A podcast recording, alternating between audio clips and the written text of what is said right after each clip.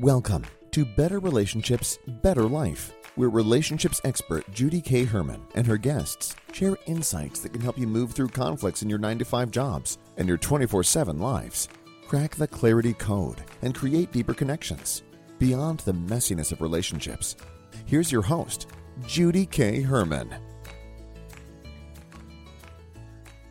John Register and his daughter Ashley Register share with us what it means to stand up for what's right and being brave even when no one is looking. This is part one of a two part series. Let's listen into this inspirational story about how to amputate fear in parenting and family life. All right. I am so excited to introduce you to John and Ashley. Thanks so much, you two, for being here on the show.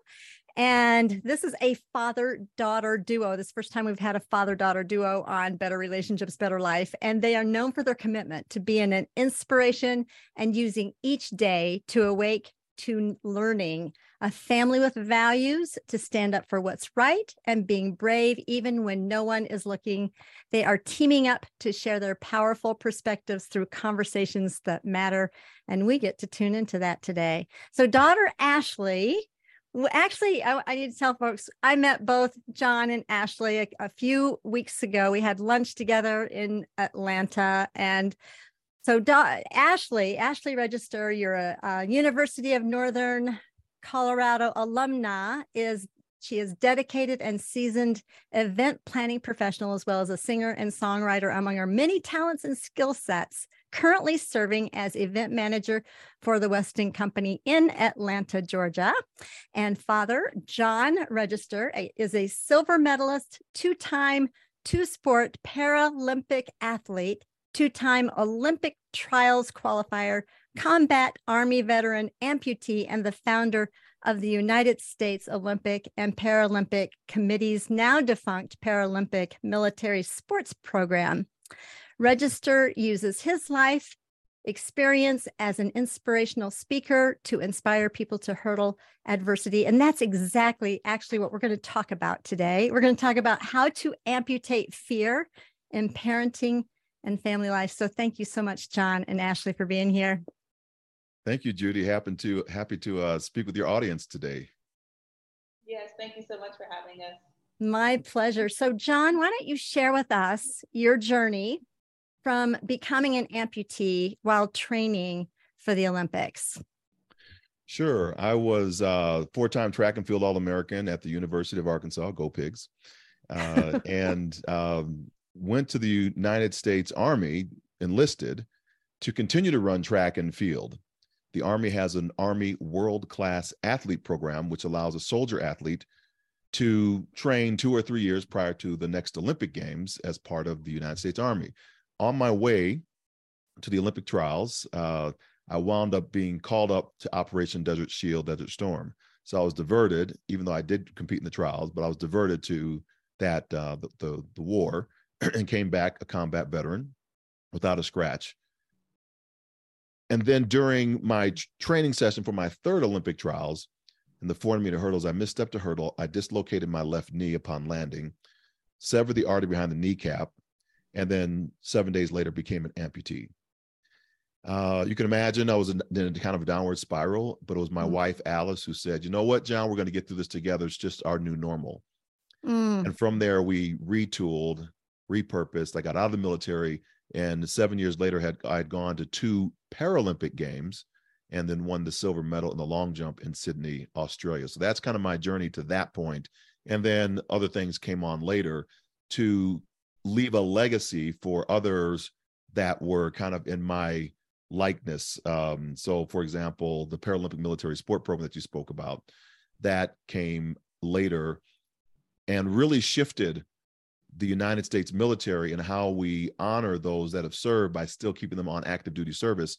And we expanded the Army's world class athlete program to actually have people with disabilities or soldiers that have been wounded or injured in, in combat to continue on active duty for that world class athlete program so that we uh, honor their their service and their value to our to our country.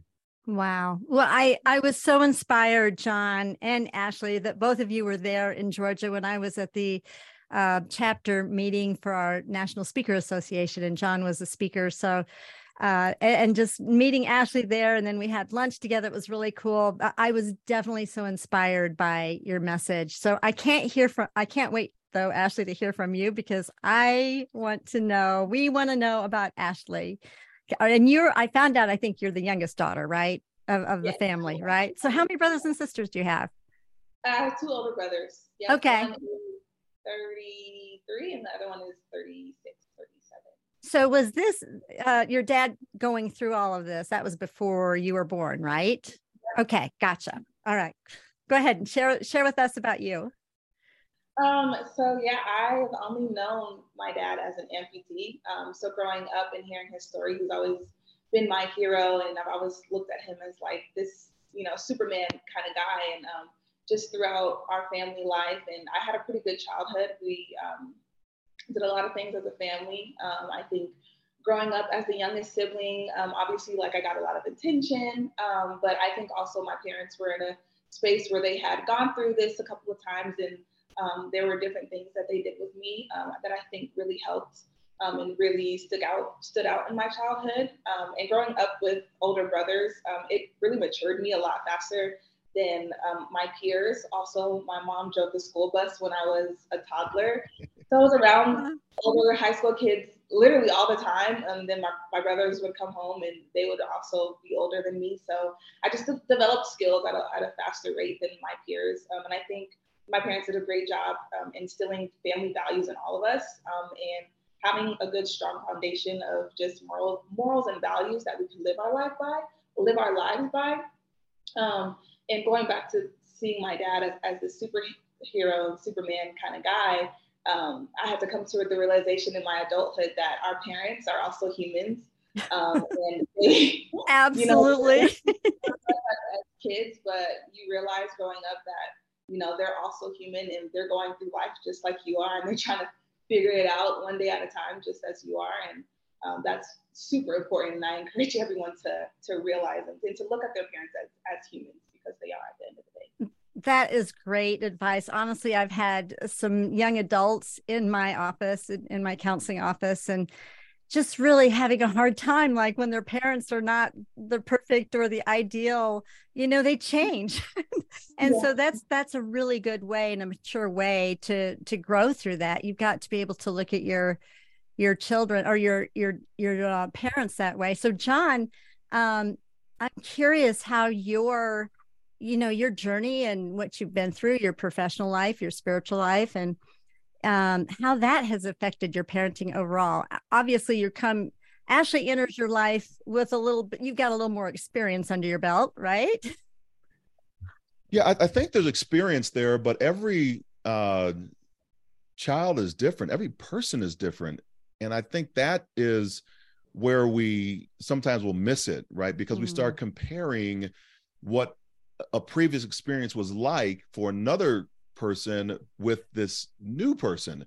And we have to let that person just grow into who they're going to be. And i think by the time ashley came around at least for me i, I was more more in alignment with allowing her to have the experiences that i know she needed to become that become the woman she is.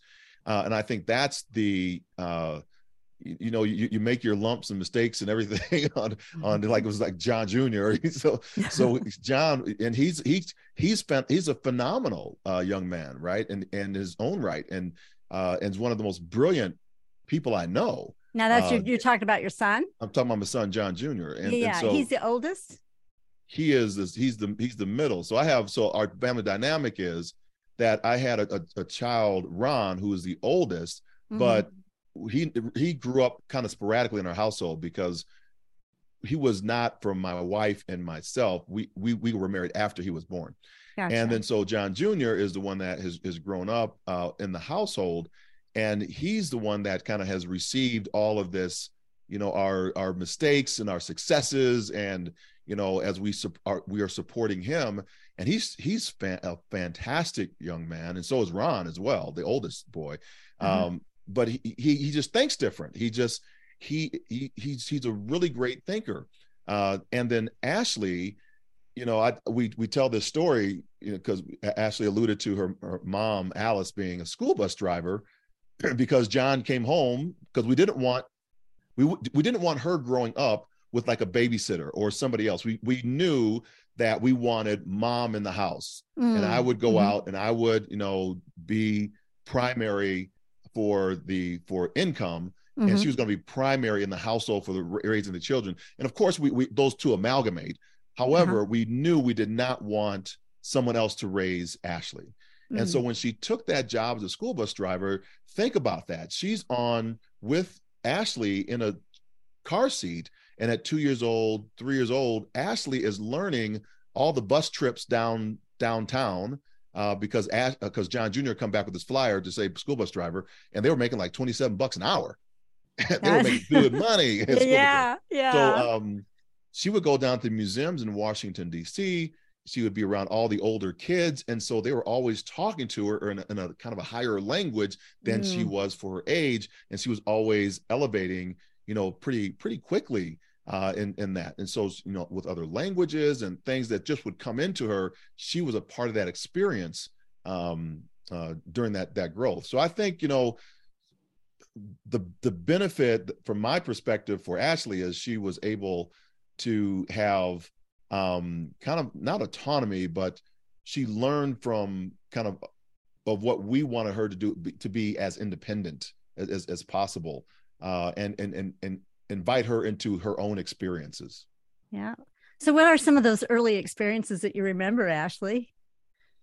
Oh, going to the museums, like like he mentioned, um, I still to this day just love going to museums. I could sit in the museum for hours and just read every single thing that's on, um, you know, like on display. And I, I never really knew where that came from until you brought it up that we would go to the museums all the time. Um, living in Washington D.C. every weekend, my mom was packing a car up, and we were heading into, you know, heading into the city to either go to a museum or go to the zoo. You know, everything is free there, so we were just we were just going everywhere. Um, yeah. just those, you know, experiences going to Sydney, Australia, the one thing that I remember is like getting in the car and being like, why is your steering wheel on that side? It's supposed to be on the other side. wrong side of the street. And that's the only thing that I remember from going to Sydney, which is actually pretty funny. Um, but growing up, yeah, I've had all these experiences. My dad took me to Paris when I was uh, for my 10th birthday, 10th or 11th birthday. Oh, um, oh, wow. that was an experience in itself. And to be able to say that I went to Paris so young and, and indulge in another culture um, is uh, one of the reasons why I love to travel today. And, and I love to travel because you can get outside of your your world scope or you know the reality that you're in and just come back to yourself and realize mm. that hmm. the world is so much bigger than you, so much bigger than your daily routine.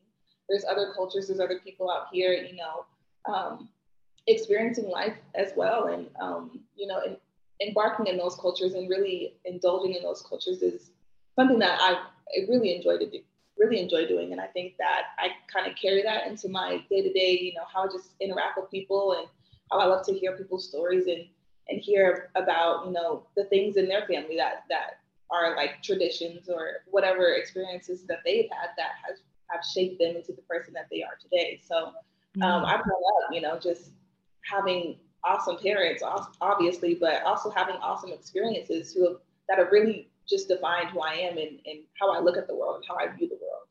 That's awesome. Well, let's let's talk about like okay, so the title of this is how to amputate fear in parenting and family life. Can you share any kind of experiences in which you've had some transitions and had to to amputate fear? Because John, you have a remarkable story of experiencing that. And then how is that um, yeah i wonder if you could kind of shift it to your family and and share share a, a story or an incident in which you've done that. Here's a quick pause for an important message when it comes to workplace and personal relationships many of these episodes give us insights into people skills strategies and creating a healthy work culture as a speaker and retreat facilitator I also support organizations and companies. Go to my media page, judyspeaker.com, to find out how I can help. And you can also connect with me on LinkedIn, Judy K. Herman. And now, back to our conversation. John, you have a remarkable story of experiencing that. And then how is that? Um, yeah, I wonder if you could kind of shift it to your family and and share share a, a story or an incident in which you've done that or you were faced with yeah, that. I, I, I think you know, it's it's great to kind of just put into the family context because we all, like Ashley was saying earlier, we all grow. And mm-hmm. one of the things when we had that, then my growth um, had I had to shift hats a couple times, right? Um, and what I mean by that is we had during the pandemic the the murder of George Floyd, mm-hmm. Mm-hmm. Uh, and so during this time, and so my cousin is had Derek Chauvin on his uh, police squads. Uh, mm. So because he's a police officer, uh, used to be former now up mm-hmm. up in Minneapolis, and so he was on hom- he worked homicide, and Derek worked on his squad, and so we have very close connections to the story that was going on.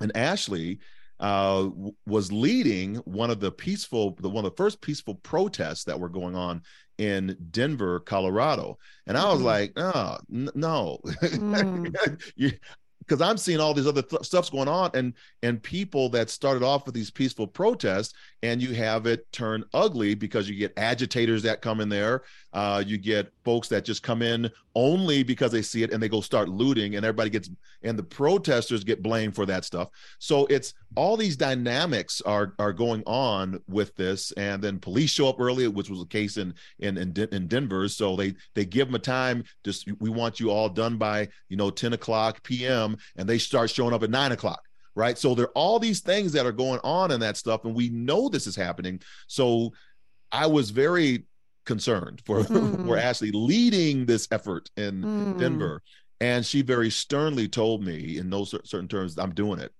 And wow. I had, and, and it was it was the right call because our family has always been about supporting and activating uh, for others and justice and truth from her grandfather to her uncle who was in charge on the her great uncle who was in charge on the march on washington who's in the african american history museum who was the last person to see medgar evers alive. Mm. um, you know the great civil rights leader that was in mississippi who was murdered.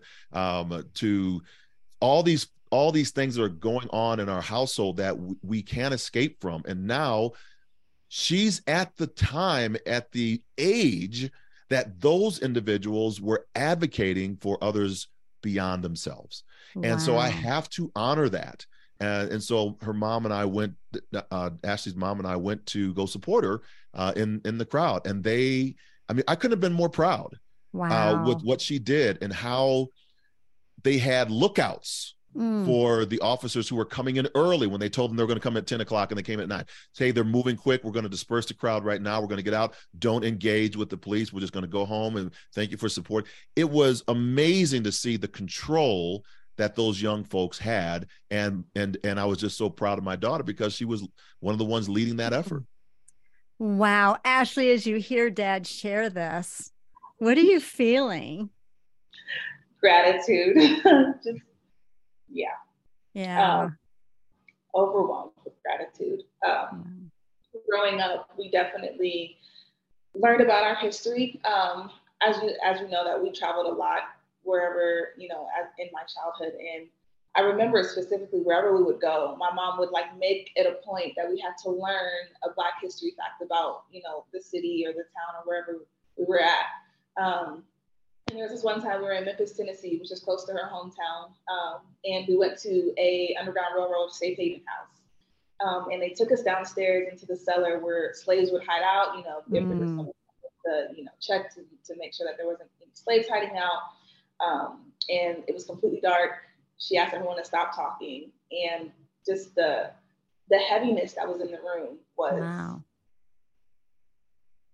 there, there's no words for it. It was life changing. And I always remember that moment. It's the moment that, you know, I, I really started to change the way that I thought about not only like civil rights and, and Black history, but about how are we going to move forward and what does that look like not only for my generation but for you know generations to come because it's a it's an ongoing battle like like you um, like my dad mentioned my grandfather and my great grandfather have been in this fight you know generations before me and, I, and i'm sure it's going to continue generations after me um, and it's one of the reasons why I also decided to minor in um, African American Studies when I went to the University of Northern Colorado.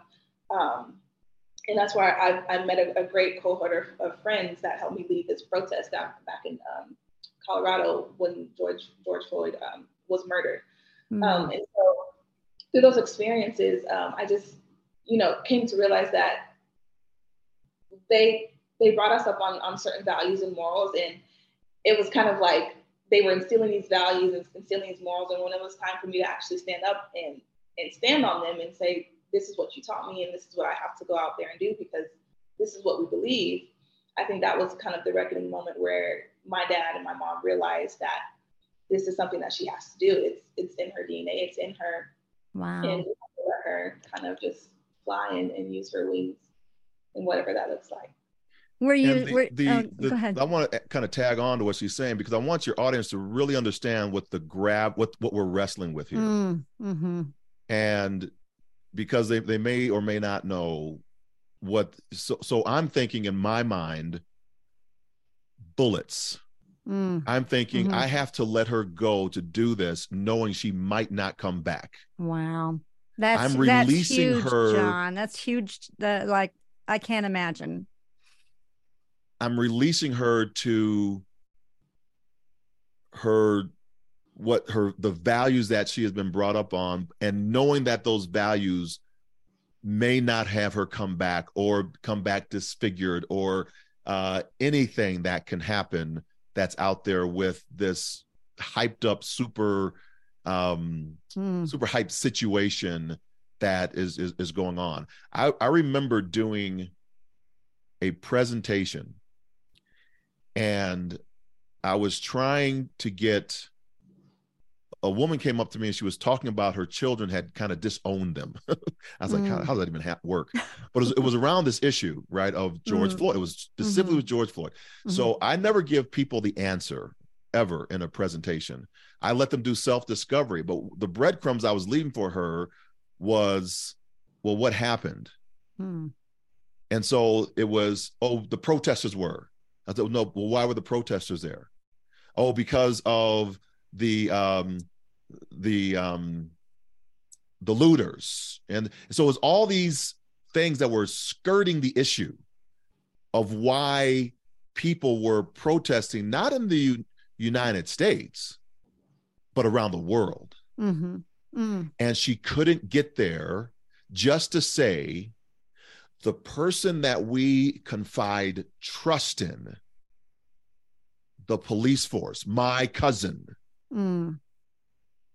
and the people that he's with, one of the individuals that was part of his network inside of that murdered Mm. a citizen, no due process of the law, Mm-hmm. and Mhm. did so with such calmness that nothing Mm. will happen to me. Mm. that it sent shockwaves around the world and she couldn't get there to that and that is where what ashley's talking about that's what we're all talking about it's not like we all know every life matters but when a house is on fire and this person is being murdered in front of your eyes does that one matter D- it sure Mm. doesn't seem like it Mhm. right so Mhm. that's what we're talking about and we got to cut through that tape. And it's Mhm. very it's very difficult. And that's what goes into my speeches on making when our truth capital t outweighs our fear Mm. we will commit to courageous acts. And that's why it is very that's why the presentations it's not about others. It's not about left versus right. It's about what do you do? How do Mm. you show up? And that's a value that we instill in our family and it's, Wow. it's people run from that they do not want to be held accountable Wow. Well, Ashley, what was it? How how was your your fear meter, so to speak, from a, maybe a scale of one to one to ten? You were like, you know, terrified to death. Like, what was what was that experience or that decision like for you to lead a group to do that? And then even anticipate mom and dad, hmm, wonder what they're gonna say here. Like, what was your experience and your emotional um experience with all of this Um, I think I've always been kind of an emotionally, you know, like level person. Um, and one of one of the values that we that I was brought up on was faith. And you know, I I had a word and I and I believed that this is what I was supposed to do. And because it came from God, I knew that I was going to be protected. So yeah. the fear wasn't a question in my mind. Um, it was it was honestly just like, what am I going to say to all these people who are mourning, who are grieving, who are you know hurting just as much as I'm hurting? Um, how do I give them some sort of comfort? How do I, you know, kind of move the conversation, move the needle? Because I mean, everyone was shouting Black Lives Matter, but this wasn't new to our community. You know, mm. this wasn't something that was, you know, just sh- showing up on our radar. We, have seen it. I've grown up on. I've grown up with it. You know, Trayvon Martin was what happened when I was in middle school. So, mm-hmm. um, just knowing all of those things, um, it wasn't. There wasn't any fear that I felt like I needed to to overcome um, mm-hmm. because. Mm-hmm. I, like my dad said, when your truth outweighs your fear, you'll, you'll commit to a courageous life. And mm. my truth was, I was going to be safe. My truth mm. was, I have called you to do this. My truth was, you are protected, you are surrounded, you are secure. As I went back and re listened to this episode, I got goosebumps. We just tuned in to the experiences of a daughter's courage and a dad's faith in letting her lead a peaceful protest in the midst of real danger. We'll continue this powerful conversation in part two, but I want to bring out what they both said. When our truth, that is truth with a capital T, outweighs our fear, then we will commit to courageous acts. What resonated with you? Be assured that I read every comment from those who share their takeaways by filling out the form on the website, betterrelationshipsbetterlife.com.